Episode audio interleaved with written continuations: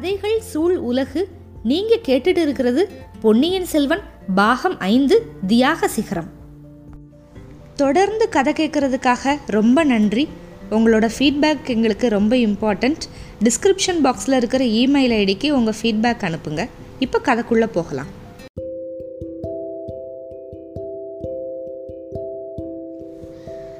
பொன்னியின் செல்வன் பாகம் ஐந்து அத்தியாயம் முப்பது. தெய்வம் ஆயினாள் சக்கரவர்த்தி வந்து சாஞ்சு படுத்திருக்கிறாரு. அருமை குமாரன் அருள்மொழியோட கைகளை வந்து பிடிச்சிக்கிட்டு இருக்காரு. ரெண்டு பேருக்கும் முன்னால் இருந்து மந்தாகினி அத்தை வந்து சத்தம் போடுறா ஓலமிடுறா. ஒரு பக்கத்தில் வானதியும் மலையமான் மகளும் இருக்காங்க. வெறி பிடிச்சவ மாதிரி கத்துற மந்தாகினியவே எல்லாரும் பார்த்துக்கிட்டே இருக்காங்க. மேல் முகப்புலேருந்து பாஞ்சிட்டு வர்ற அந்த கூரிய வேலை வந்து யாருமே கவனிக்கலை. அதை பார்த்த பூங்குழலி வந்து அத்தையை நோக்கி ஒரே பாய்ச்சலாக பாஞ்சு போகிறாள் பூங்குழலி எவ்வளவு வேகமாக ஓடக்கூடிய ஆளாக இருந்தாலும் மேலிருந்து வந்துக்கிட்டு இருக்கிற வேலோட போட்டி போட முடியாதுல்ல? அவ மந்தாகினி அத்தைக்கு பக்கத்தில் போகிறதுக்குள்ள வேல் வந்து அத்தையோட விழாவில் பாஞ்சிருச்சு. வீல்னு இன்னொரு தடவை பயங்கரமாக ஓலமிட்டுட்டு மந்தாகினி கீழே விழுந்துட்டா அதே சமயத்தில் அந்த அறையில் அத்தனை பேரோட குரல்கள்ல இருந்தும் அப்படியே பரிதாப ஒலி. பூங்குழலிய மாதிரியே எல்லா பேரும் அப்படியே அந்த அம்மாவை நோக்கி ஓடி வர்றதுக்கு ஆயத்தமாகறாங்க. ஆனால் அதே சமயத்தில் மேல் மாடத்துலேருந்து தட தட தடன்னு சத்தம். சில மண்பாண்டங்கள் வந்து கீழே விழுகுது. எல்லா திசையிலையும் வந்து எரியப்படுது. அப்படி எரியப்பட்ட மண்பாண்டங்களில் ஒன்று வந்து சக்கரவர்த்திக்கு பக்கத்தில் நல்ல பிரகாசமாக சுடர் விட்டு எரிஞ்சுக்கிட்டு இருந்த தீபத்துக்கு மேலேயே விழுந்துருச்சு. தீபம் அணைஞ்சு அந்த அறையில் வந்து ஒரே இருட்டு. முழுசாக இருட்டானதுமே அந்த அந்தப்புற அறை அதுக்கப்புறம் அதை சுற்றி இருக்கிற நீண்ட தாழ்வாரங்கள் எல்லாமே ஒரே குழப்பம் ஒரே சத்தம். திடு திடுதிடு மனிதர்கள் அங்கே இங்கேயும் வேக வேகமாக ஓடுறாங்க. காலடி சத்தம் கேட்குது விளக்கு விளக்கு அப்படின்னு சின்ன பழுவேட்டரையரோட கர்ஜனை குரல் வேற. அவர் சத்தம் போட்டுக்கிட்டே இருக்காரு விளக்கு அணைஞ்சதுமே. ஆஹா ஐயோ அப்படின்னு சொல்லிட்டு இப்போ ஒரு பெண் குரல் கேட்குது அது மகாராணியோட குரல். இதை கேட்டதுமே எல்லாரோட நெஞ்சங்களுமே அப்படியே பதறுது உடம்பெல்லாம் பதறுது. இத்தனை குழப்பத்துக்கு இடையிலையும் பூங்குழலி வந்து அவளோட அத்தை மந்தாகினி விழுந்த இடத்த ஒரு உத்தேசமாக குறி வச்சுக்கிட்டு வேகமாக ஓடிப்போனான் இருட்டுக்குள்ள ஓரளவுக்கு அவளுக்கு தெரிஞ்சது அத்தையை வந்து அவளுக்கு முன்னால் யாரோ தூக்கி மடி மேலே போட்டுக்கிட்டு இருக்காங்க அப்படின்னு புரிஞ்சுக்கிட்டா. இதயத்தை பிளக்கிற மாதிரி ஒரு சோக தொனியில் விம்முற குரல் அழுக குரல் இது எல்லாமே அவள் காதில் விழுந்தது. வாசப்படிக்கு பக்கத்தில் யாருடா அவன்? எவன்டா ஓடுறது? ஓடாத நில்லு அப்படின்னு சின்ன புழுவேற்றையர் வேற கூச்சல் போடுறாரு. ஓடுனவன் யாராக இருக்கும்? அப்படின்னு பூங்குழலிக்கு புரிஞ்சு போச்சு. அதே சமயம் ரெண்டு தாதி பெண்கள் அவசர அவசரமாக தீபங்களோட அந்த அறைக்குள்ளே நுழைஞ்சிட்டாங்க. தீப வெளிச்சத்தில் என்ன காட்சி தெரிஞ்சது அப்படின்னா யாருமே எதிர்பார்க்க முடியாத ஒரு அதிசய காட்சி. மூணு வருஷமாக காலை ஊனி நடக்கவே முடியாமல் இருந்த சக்கரவர்த்தி. கால்களோட சக்தியை அடியோடு இழந்து போயிருந்த சுந்தர சோழ மன்னர் தாம் படுத்திருந்த கட்டிலிருந்து இறங்கி நடந்து வந்து மந்தாகினிக்கு பக்கத்தில் உட்காந்துருந்தார் அவர் பக்கத்தில் இளவரசரும் இருந்தார். மந்தாகினியோட விழாவில் ஒரு பக்கத்தில் பாஞ்சு இன்னொரு பக்கம் வெளியே வந்திருந்த வேலோட முனையிலிருந்து ரத்தம் அப்படியே கசிஞ்சுக்கிட்டு இருந்துச்சு. சக்கரவர்த்தி படுத்திருந்த கட்டிலுக்கு பக்கத்தில் மலையமான் மகள் வானமாதேவி இருந்தாங்க. அவளுக்கு பக்கத்தில் சக்கரவர்த்தி தலை வச்சு படுத்திருந்தார்ல தலையணை அதில் வந்து ஒரு கூர்மையான ஒரு கத்தி சொருகப்பட்டிருந்துச்சு. விளக்கு வந்ததும் மகாராணி வந்து கட்டில் அப்படியே வெறிக்க வெறிக்க பார்த்துட்டு கரை காணாத அதிசயம் ததும்பின கண்கள்னால அப்படியே சக்கரவர்த்தி கீழே உட்காந்துருக்கிறத பார்க்குறாங்க அப்போ பொன்னியின் செல்வர் வந்து மந்தாகினி தேவியோட தலையை வந்து அப்படியே மெல்ல தூக்கி சக்கரவர்த்தியோட மடியில் வச்சார். இளவரசர் அருள்மொழிவர்மரோட கண்கள்லேருந்து கண்ணீர் அப்படியே தார தாரையாக வழிஞ்சுக்கிட்டு இருந்துச்சு. சக்கரவர்த்தி விம்மி விம்மி அழுதுகிட்டு இருந்தார். இத்தனையும் பூங்குழலி ஒரு கண பார்வையில் பார்த்துட்டா. மறுகணத்தில் அங்கே என்ன நடந்தது அப்படின்னு புரிஞ்சு போச்சு. மேலே இருந்து வேலை எரிஞ்சவன் அதை ஊமை ராணி தடை பண்ணிட்டா அப்படிங்கிறத கவனிச்சிட்டான். உடனே மேலே இருக்கிற தட்டுமுட்டு ஜாமான்கள் எல்லாத்தையும் எடுத்து தூக்கி போட்டு விளக்கையும் அணைச்சிட்டான். இருட்டானதுமே கீழே குதிச்சு இறங்கி கட்டிலில் வந்து சக்கரவர்த்தி படுத்திருக்கிறதா நினச்சி கத்தியில் குத்திட்டு ஓடிட்டான். சக்கரவர்த்திக்கு ஆபத்து அப்படின்னு தெரிஞ்சு கட்டிலுக்கு பக்கத்தில் ஓடின மகாராணியை தள்ளிட்டு போயிருக்கான். அதான் மகாராணி ஐயோன்னு கத்திருக்காங்க. அதுக்கப்புறம் அந்த சதிகாரன் வந்து வாசப்படி பக்கம் ஓடி அங்கே அந்த சமயம் உள்ளே நுழைஞ்சிக்கிட்டு இருந்த சின்ன புழுவேட்டரையும் தள்ளிட்டு போயிருக்கான். இது எல்லாத்தையும் பூங்குழலி வந்து ஒரு ஊகம் பண்ணி தெரிஞ்சுக்கிட்டா. இந்த பாதக செயலை செஞ்சுட்டு தப்பி ஓடுனானே அவனை தொடர்ந்து போய் பிடிக்கணும் அப்படின்னு ஒரு எண்ணம். ஆனால் அதை விட அத்தையோட இறுதி நெருங்கிருச்சு. அவள் மனசில் ஒரே பெருங்கொந்தளிப்பு அதனால் அவனை துரத்திட்டு போய் பிடிக்காம மந்தாகினி சக்கரவர்த்தியோட மடியில் தலை வச்சு படுத்திருக்கிறதையும் பொருட்படுத்தாம அவள் பக்கத்தில் போய் மண்டியிட்டு உட்காந்து அத்தை அத்தைன்னு அப்படியே பயங்கரமாக அழுது கதறா. ஐயோ நீ சொன்னது உண்மையாயிருச்சே. பாவி நான் உன்னை தனியாக விட்டுட்டு போயிட்டனே அப்படின்னு சொல்லிட்டு அழுது புலம்புறா. ஆனால் மந்தாகினி பூங்குழலி இருந்த பக்கம் திரும்பி கூட பார்க்கல. மந்தாகினியோட கண்கள் சக்கரவர்த்தியோட முகத்தை அவ்வளவு ஆவலோடு அண்ணாந்து பார்த்த மாதிரியே இருந்துச்சு. ஏன்? அவ கையை பிடிச்சிக்கிட்டு கண்ணீர் ஊத்துக்கிட்டு இருந்த இளவரசர் மேலே கூட அவ கவனம் போகவே இல்லை. அப்புறம் எப்படி பூங்குழலியை கவனிப்பா? பூங்குழலி வந்து மேலும் புலம்பிக்கிட்டே இருக்கா. இளவரசர் வந்து இப்போ விம்மலை அடக்கிக்கிட்டு சமுத்திரகுமாரி இது என்ன? உன்னை நீ மறந்துட்டியா?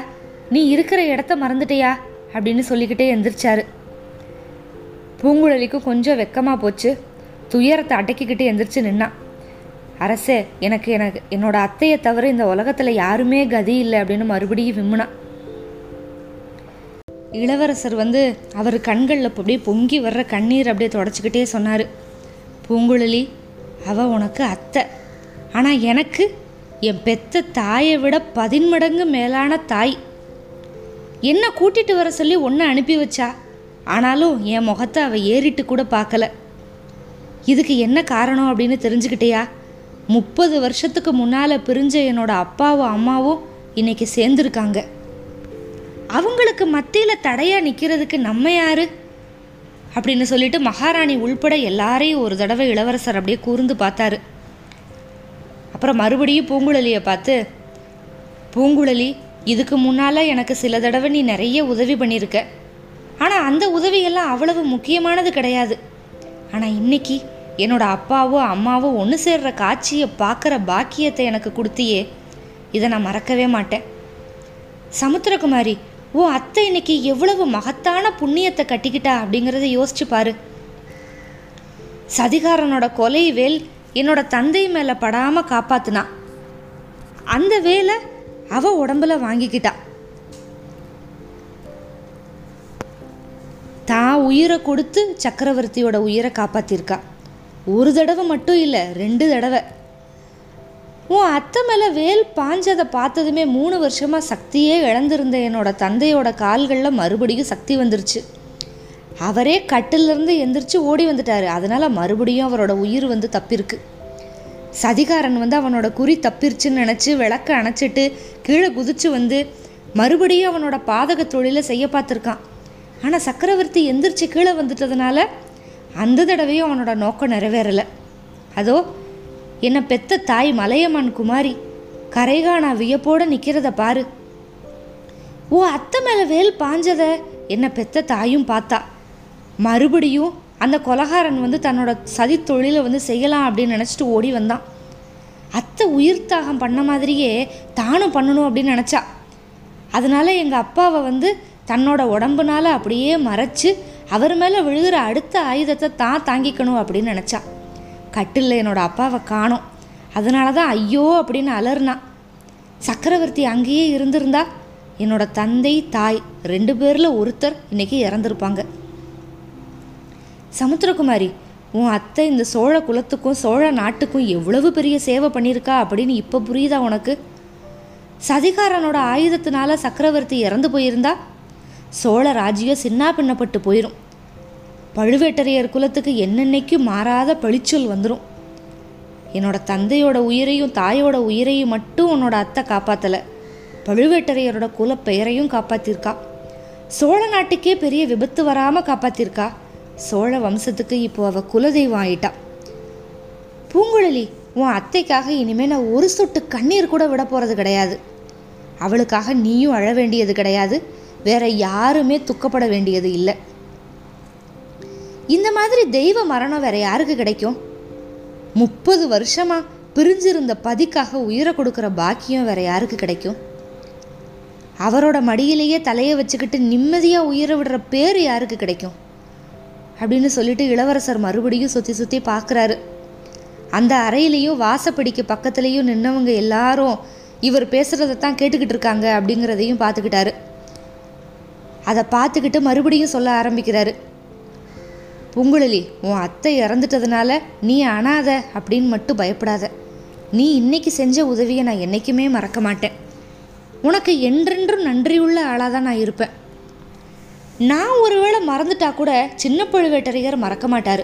உன் அத்தையும் நீயும் அவருக்கு எப்பேற்பட்ட உதவி இன்னைக்கு பண்ணியிருக்கீங்க? சக்கரவர்த்தி மேலே வேலோ கத்தியோ பாஞ்சிருந்தா உலகம் என்ன சொல்லியிருக்கும்? தஞ்சை கோட்டை தளபதி பழுவேட்டரையரையும் அந்த பாதக செயலுக்கு உடந்தை அப்படின்னு தான் ஊரார் உலகத்தார் எல்லாரும் சொல்லுவாங்க. கோட்டை வாசலில் கொடும்பாளூர் வேளார் வேற காத்துக்கிட்டு இருக்காரு. பழுவூர் குலத்தை அடியோட ஒழிச்சு கட்டுறதுக்கு அவருக்கு வேண்டிய காரணம் கிடச்சிருக்கும். அவ்வளவு ஏன்? இன்னைக்கு நான் உன் உதவியினால் கோட்டைக்குள்ளே வராமல் இருந்திருந்தா கோட்டை தளபதி மேலே எனக்கு கூட தான் சந்தேகம் வந்திருக்கும். அதனால் சின்ன புழுவேட்டரையர் மற்ற எல்லாரையும் விட உங்ககிட்ட அதிகமாக நன்றி செலுத்தணும்.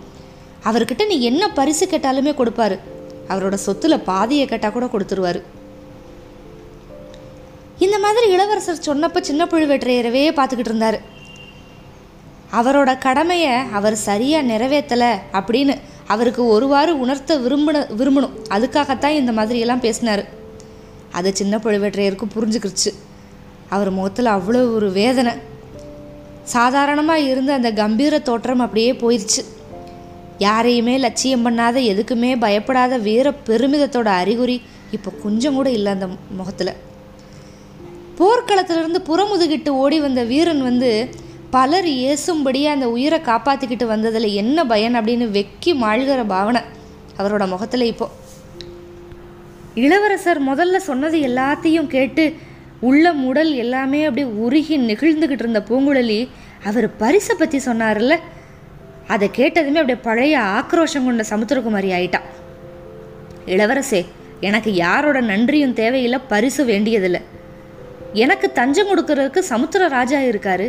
என் படகு கால்வாய் முனையில் பத்திரமா இருக்கு. இதோ நான் புறப்படுறேன். ஒருவேளை என்னோட அத்தை உயிர் பொழைச்சா? இல்லை இல்லை அது வீணாசை காலையிலேயே என்னோட அத்தை சொல்லிட்டா. வரப்போகிறத உணர்ந்து தான் சொன்னான் இனி அவள் பிழைக்க போகிறது கிடையாது. எனக்கு இங்கே எந்த வேலையும் இல்லை. என்னைக்காவது ஒரு நாள் நீங்களும் கொடும்பாளூர் இளவரசியும் கோடிக்கரைக்கு வந்தா அப்படின்னு சொல்லிக்கிட்டே பூங்குழலி வந்து வானதியை பார்த்தா. அந்த பெண் வந்து அப்படியே அகல விரிஞ்ச கண்கள்னால பூங்குழலியையும் இளவரசரையும் அப்படியே மாறி மாறி பார்த்துக்கிட்டு இருக்கிறத கவனிச்சா. சீச்சி இது என்ன ஆசை? நான் போகிறேன் அப்படின்னு சொல்லிட்டு வாசப்படியை நோக்கி வேகமாக நடந்தா. இது வரைக்கும் திக்பிரமை பிடிச்சவ மாதிரி நின்றுக்கிட்டு இருந்த வானதிக்கு இப்போ தான் கொஞ்சமாக உணர்வு வந்துச்சு. வேகமாக பூங்குழலி பக்கத்தில் போய் என் அருமை தோழி நீ எங்கே போகிற நானும் உன்ன மாதிரி அனாதை தான் அப்படின்னு மேலும் பேசுகிறதுக்குள்ளே இப்போ பூங்குழலி வந்து குறுக்கிட்டா தேவி நான் உங்களோட அருமை தோழியும் இல்லை நீங்கள் என்ன மாதிரி அனாதையும் இல்லை. சீக்கிரத்தில் பழையாறை இளைய பிராட்டி வந்துருவாங்க அப்படின்னா. இப்போ தான் வானதிக்கு வந்து உண்மையிலே இளைய பிராட்டியோட ஞாபகமே வருது. ஐயோ அக்காவுக்கு இங்கே நடந்ததெல்லாம் எதுவுமே தெரியாதே செய்து சொல்லி அனுப்பணுமே. ம் அதுக்கும் உங்களுக்கு ஒரு கவலையா என்ன? கோட்டை வாசல்ல உங்கள் பெரியப்பா இருக்காரு. அவர்கிட்ட சொன்னால் செய்தி அனுப்புகிறாரு அப்படின்னு சொல்லிட்டு பூங்குழலி வந்து வழிமறிக்கிறது மாதிரி நின்றுக்கிட்டு இருந்த வானதியை கையினால் அப்படி கொஞ்சம் நகர்த்தி விட்டுட்டு மேலே போனான் வாசப்படிக்கு பக்கத்தில் சின்ன பழுவேற்றையர் மறுபடியும் நிப்பாட்டினாரு. பெண்ணே பொன்னியின் செல்வர் சொல்கிறது எல்லாத்தையும் நான் கேட்டுக்கிட்டு தான் இருந்தேன். அவர் சொன்னது முழுக்க முழுக்க உண்மை. பழுவூர் குலத்துக்கு அழியாத அபகீர்த்தி உண்டாகாமல் காப்பாற்றிட்டேன் உனக்கு நான் அளவே இல்லாத நன்றி கடன் பட்டிருக்கேன். நீ என்ன பரிசு கேட்டாலும் கொடுக்குறேன் அப்படின்னாரு. பூங்குழலி இப்போ ஒரு கவலையோடு இருக்கிற ஒரு புன்னகை அந்த புன்னகையோட தளபதி இங்கே இருக்கிறவங்கள சிலருக்கு சக்கரவர்த்தி உயிர் பொழைச்சதில் சந்தோஷம். சிலருக்கு அவரால் நடக்க முடிஞ்சதுல நடமாடுற சக்தி அடைஞ்சிட்டார்ல அதில் சந்தோஷம். இன்னும் கொஞ்சம் பேருக்கு பழுவேட்டரையர் குலம் அபகீர்த்திக்கு உள்ளாகாமல் போனதில் சந்தோஷம். என் அத்தைக்கு நேர்ந்த மரணத்தை பற்றி யாருக்குமே கவலை இருக்கிற மாதிரி தெரியவே இல்லை. நானாவது அதை பற்றி கவலைப்பட வேணாமா? என்னோட அத்தையை கொலை பண்ணவன் எங்கே போனா அப்படின்னு தேடி கண்டுபிடிக்க போகிறேன் தயவு செஞ்சு எனக்கு வழி விடுங்க அப்படின்னா. இந்த வார்த்தைகள் வந்து கோட்டை தளபதி காலாந்தக கண்டர் அப்படியே தூக்கி வாரி போட்டுருச்சு. பெண்ணே நான் உன்கிட்ட தோத்துட்டேன். கொலகாரனை விட்டுட்டு சும்மா நின்றுக்கிட்டு இருக்கேன். அவனை கண்டுபிடிக்கலைனா சக்கரவர்த்தி படைச்சதுனால மட்டும் என்னோட ப பழி வந்து தீர்ந்து போயிடாது ஓ வார்த்தைகளில் நான் அவநம்பிக்கை வச்சேன். அதுதான் என்னோட பெரிய தப்பு. கொலைகாரன் எங்கே போயிருப்பா? என்னை தள்ளி விட்டு ஓடுனான் சுரங்க வழிக்கு தான் போயிருப்பான். வா எனக்கு உதவியா வா. வேற யாரையும் நான் கூட்டிகிட்டு போக மாட்டேன். அதுக்கு எனக்கு விருப்பமும் இல்லை. அவன் மட்டும் என்கிட்ட அகப்படட்டும். என்ன செய்கிறேன் பாரு. அப்படின்னு சொல்லிட்டு சின்ன பழுவேற்றையர் வந்து தன்னோட இரும்பு கையினால் பூங்குழலியை பிடிச்சி இழுத்துக்கிட்டு அந்த சிற்ப மண்டபத்தை நோக்கி வேகமாக போனார். அந்த அறையில் இருந்த மற்ற எல்லாரும் அப்படி அப்படியே நின்னாங்க. இளவரசர் விருப்பத்தை தெரிஞ்சுக்கிட்டு சக்கரவர்த்திக்கு பக்கத்தில் யாருமே போகலை. தூரமாக ஒதுங்கி நின்றுக்கிட்டாங்க ஆனால் எல்லாரோட கண்கள் மட்டும் சக்கரவர்த்தி மேலேயும் அவர் மடியில் தலை வச்சு படுத்திருந்த மாதரசி மேலேயும் தான் இருந்துச்சு. ஆனால் சுந்தர சோழரும் மந்தாகினியுமோ ஒருவரோடொருவர் அப்படியே பரிபூரணமாக கலந்து போயிருந்தாங்க. மற்றவங்கள பற்றின எண்ணமே அவங்க நெஞ்சத்துக்குள்ளே வர்றதுக்கு இடமே இருக்கலை. முப்பது வருஷ வாழ்க்கையை சில நிமிஷ நேரத்தில் நடத்த முடியுமா? அப்படிங்கிறத பற்றி மனோ தத்துவ விற்பனர்கள் வந்து பொது முறையில் என்ன சொல்லுவாங்களோ தெரியாது. ஆனால் சுந்தர சோழரும் மந்தாகினியும் அந்த சில நிமிஷ நேரத்தில் பன்னெடுங்கால வாழ்க்கையை நடத்துனாங்க அப்படிங்கிறதுல சந்தேகம் எதுவுமே இல்லை. முப்பது வருஷத்தில் ஒருத்தரோட ஒருத்தர் பேசக்கூடியது எல்லாத்தையும் அவங்க பேசிக்கிட்டாங்க. மந்தாகினி தனக்கே உரிய நயன பாஷை மூலமாகவே பேசினா. சுந்தர சோழர் பெரும்பாலும் அந்த பாஷையை தெரிஞ்சுக்கிட்டாரு. இளம் பிராயத்தில் பூதத்தீவில் அவர் சில மாத காலம் மந்தாகினி தேவியோட சொர்க்க வாழ்க்கை நடத்திக்கிட்டு இருந்த காலத்தில் அவளோட சமிக்ஞை பாஷையை பற்றி நல்லா தெரிஞ்சு வச்சுருந்தாரு. இத்தனை வருஷம் ஆனாலும் அதை கொஞ்சம் கூட மறக்கலை. அதனால மந்தாகினி இப்போ கண்களால் மட்டுமே பேசின போதும் அவரோட உள்ளம் அவள் மனசில் உதிச்ச எண்ணங்கள் எல்லாத்தையும் தெரிஞ்சுக்கிச்சு அப்படி அதிகமாக மந்தாகினி விஷயம் எதுவும் சொல்லிடவும் இல்லை. உங்கள் மேலே எனக்கு ஒரு வருத்தமும் இல்லை. உலகத்தையே ஆள்ற சக்கரவர்த்தியான நீங்கள் எங்க? கரையர் மகளும் ஊமையும் செவிடுமான நான் எங்க? உங்கள் முன்னால் வராமல் நான் தான் இத்தனை காலமும் மறைஞ்சு தெரிஞ்சுக்கிட்டு இருந்தேன். அப்பப்போ தூரத்தில் நின்று உங்களை பார்த்து மனசை திருப்தி பண்ணிக்கிட்டு இருந்தேன். உயிரை விடுற தருணத்தில் உங்கள் மடியில் படுத்து உயிரை விடுற பாக்கியம் எனக்கு கிடச்சிச்சே. இதை காட்டிலே எனக்கு வேறு என்ன வேணும்? இவ்வளவுதான் மந்தாகினி சொன்னது. இதையே திருப்பி திருப்பி திருப்பி அவளோட உள்ளமும் கண்களும் சொல்லிக்கிட்டே இருந்துச்சு. அவளோட முகத்தில் எல்லையே இல்லாத ஆனந்தம் அப்படியே ததும்பிக்கிட்டு இருந்துச்சு. விழாப்புறத்தில் வேல் குத்தி வெளியிலேயே வந்திருந்ததுனால அவள் கொஞ்சம் கூட வேதனைப்பட்டதா அவள் முகத்திலிருந்து தெரியவே இல்லை. அவள் அடியோட தன்னோட உடம்பை பற்றின நினைவை வந்து இழந்துட்டா அப்படின்னு தோணுச்சு. பறவை கூட்டிலிருந்து கிளம்புற தருணம் வந்துருச்சு. இனி கூண்டை பற்றி அந்த பறவைக்கு என்ன கவலை இருக்க போகுது? சுந்தர சோழரும் அவரோட உடம்பை பற்றின நினைவை வந்து மறந்து போயிருந்தார். அதனால தானே கால்கள் வந்து பலவீனமாயிருந்துச்சு அப்படிங்கிறத கூட மறந்துட்டு கட்டிலிருந்து இறங்கி மந்தாக்கினிட்ட ஓடி வர முடிஞ்சது. ஆனால் சுந்தர சோழர் மந்தாகினி மாதிரி சில வார்த்தைகள் சொல்கிறதோட திருப்தியாகலை. அவர் எத்தனை எத்தனையோ விஷயங்களை சொல்லிக்கிட்டே இருந்தார். அவரோட கண்கள் சொன்ன விஷயங்களை அவரோட உதடுகள் வார்த்தைகளாக முணுமுணுத்துக்கிட்டே இருந்துச்சு. அந்த அறையில் இருந்த மற்றவங்களுக்கு அவர் பேசின வார்த்தைகள் எதுவுமே புரியல. ஆனால் மந்தாகினிக்கு மட்டும் புரிஞ்சுது. ஆமோதிக்க வேண்டிய இடத்துல ஆமோதிச்சா மறுக்க வேண்டிய இடத்துல தலையை ஆட்டி மறுத்தா. ஆனந்தம் அடைய வேண்டிய இடத்துல ஆனந்தப்பட்டா. ஆறுதல் கூற வேண்டிய இடத்துல ஆறுதலும் சொன்னான் என் உயிருக்கு உயிரானவளே நீ இன்னைக்கு எனக்காக உயிரை விடுற. என் உயிர் மட்டும் எத்தனை நாள் இருக்கும்னு நினைக்கிற? நான் கல் நெஞ்சமுள்ள பாவி தான் ஒத்துக்கிறேன். ராஜ்யம் ஆள்ற விதிக்கு பிறந்தவங்க இந்த மாதிரி நெஞ்ச கல்லாக மாற்றிக்கிற வேண்டியது இருக்குது இல்லைனா எப்படி ராஜ்ய நிர்வாகம் பண்ண முடியும்? பூதத்தீவில் நான் உன்னை விட்டுட்டு வந்தது நான் செஞ்ச பெரிய குற்றம் முதல் குற்றம். அதோட விளைவாக இன்னும் பல குற்றங்களை செய்ய வேண்டியதாக போச்சு. அந்த சொர்க்கத்துக்கு இணையான தீவில் நம்ம எவ்வளவு ஆனந்தமாக வாழ்ந்தோம். அது நீடித்து இருக்க கொடுத்து வைக்கலையே. கடவுளே சதி பண்ணிட்டாரே. என்னை சேர்ந்தவங்க எல்லாருமே சதி பண்ணிட்டாங்களே. யுவராஜிய பட்டாபிஷேகம் ஆனது உன்னைய தேடி வரணும் அப்படின்ட்டு இருந்தேன். கோடிக்கரை வரைக்கும் ஓடி வந்தேன். பாவிகள் என்ன சொன்னாங்க? நீ கடல்ல குதிச்சு செத்து போயிட்டேன்னு சொன்னாங்க. என்னோட பிராண சிநேகிதன் அப்படின்னு நினச்சிருந்த அனிருத்தனே என்னை ஏமாத்திட்டான். ஆமாம் நீ சொல்கிறது தெரியுது. நீ கடலில் குதிச்சது உண்மைதான். அதுக்கப்புறம் உன்னை யாரோ காப்பாத்தினதா சொல்கிற ஆனால் இது அனிருத்தனுக்கு தெரிஞ்சிருந்தும் அவன் சொல்லலை. அதனால எவ்வளவு விபரீதமாயிடுச்சு பாரு. உன்னை பார்க்க நேர்ந்தப்பெல்லாம் உன்னோட ஆவியை பார்க்கறதாவே நான் நினச்சிக்கிட்டேன். என்னை பழி வாங்குறதுக்காக சுத்துற அப்படின்னு நினச்சிக்கிட்டேன். என்னோட அருமை குமாரனை நீ காவேரி வெள்ளத்திலிருந்து எடுத்து காப்பாற்றி இருக்க நீ தான் அவனை காவேரியில் தள்ளி விட்டன்னு நான் நினச்சிக்கிட்டேன். ஆஹா நீ மட்டும் உயிரோட இருக்க அப்படின்னு நான் தெரிஞ்சிருந்தா என்னோட வாழ்க்கை எப்படியெல்லாம் இருந்திருக்கும்? இந்த பெரிய சாம்ராஜ்யத்துக்காக நான் உன்னை கைவிட்டிருப்பேன் அப்படின்னு நீ நினைக்கிறியா? ஒரு நாளும் இல்லை. இப்படி சுந்தர சோழர் வந்து தன்னோட உள்ளத்தில் பொங்கி ததும்புன எண்ணங்களை எல்லாம் வாய் வார்த்தைகளால் அப்படியே முணுமுணுத்துக்கிட்டே வந்தார். கடைசியாக சொன்னார் ரெண்டு நாளைக்கு முன்னால் நீ என்னோட முன் வந்ததப்ப உன் மேலே நான் விளக்க விட்டு எரிஞ்சேன். உன்னை மறுபடியும் பார்க்குறேன் அப்படிங்கிறதுக்காக அருவருப்பு காட்டினேன். அதுக்கெல்லாம் என்னை மன்னிக்கணும். பல வருஷ காலமாக நீ ஆவியாக வந்து என்னை துன்புறுத்துற அப்படிங்கிற எண்ணத்தில் தான் நான் அன்னைக்கு இருந்தேன். நள்ளிரவில் அதே அறையில் என் முன்னால் வந்து நீ என்னென்னமோ சொன்ன. என்னோட மக்களை நீ சபிக்கிற அப்படின்னு நினச்சிக்கிட்டேன். அப்போ ஏற்பட்ட வெறுப்பு உன்னை நேரில் பார்த்தும் எனக்கு தீரலை.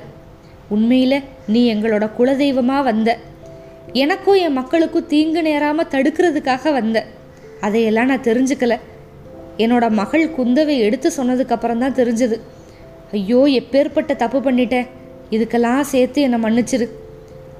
உன்கிட்ட எனக்கு இருக்கிற அன்பை இனிமேல் நான் எப்படி காட்டுவேன்? அதுக்கு வழியே இல்லாமல் பண்ணிட்டேன். என்னோட குமாரர்களுக்கு பட்டம் கட்ட வேணாம் அப்படின்னு சொன்னேன் அதோட நியாயம் எனக்கே தெரிஞ்சிருக்கு.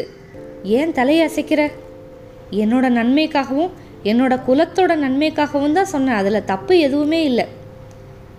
ஆனால் இங்கே இருக்கிறவங்க ஏதேதோ சொல்லி என்ன பைத்தியமாக அடிக்க பார்க்குறாங்க உனக்கு குழந்தை பிறந்ததா சொல்கிறாங்க அது உண்மைன்னா சொல்லிடு. உனக்கு மகன் இருந்தால் சொல்லிடு அவனுக்கு என்னால் முடிஞ்ச வரைக்கும் செஞ்சு உனக்கு பண்ண துரோகத்துக்கு நான் பரிகாரம் தேடுறேன். இப்படி கடைசியாக சுந்தர சோழர் சொன்னப்ப மந்தாகினி வந்து பறக்க பறக்க பறக்க அவரை பார்த்துட்டு அப்புறம் சுற்றி சுற்றி பார்த்தா.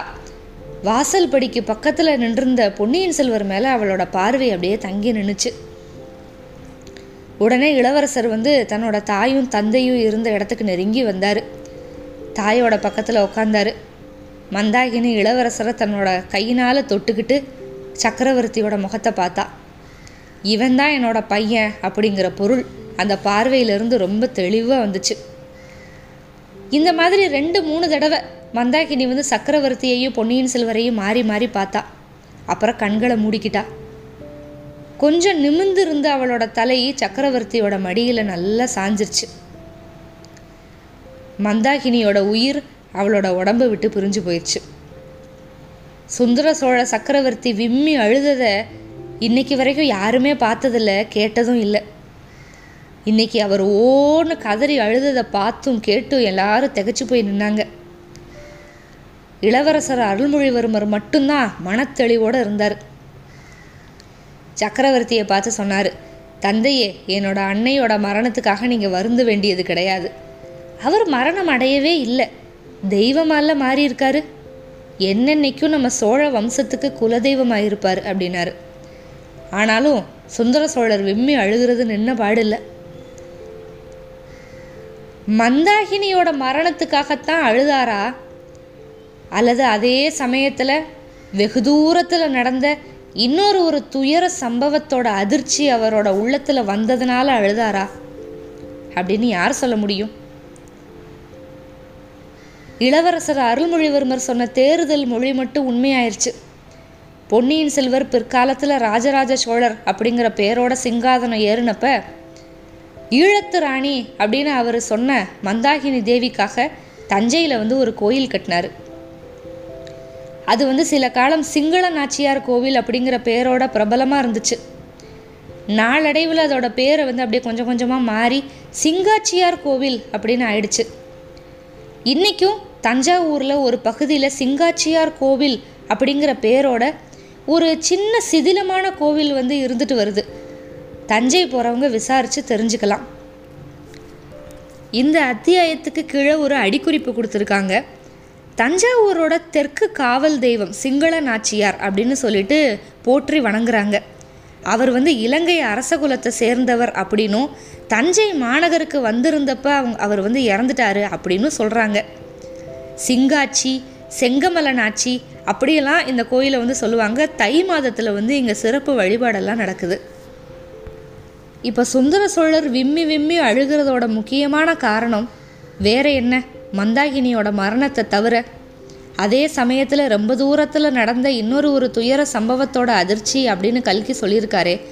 அது அப்படி என்ன துயர சம்பவம்? மேற்கொண்டு பார்க்கலாம். காத்திருங்கள். அத்தியாயம் முப்பத்து ஒன்றுக்கு மிக்க நன்றி. Thank you.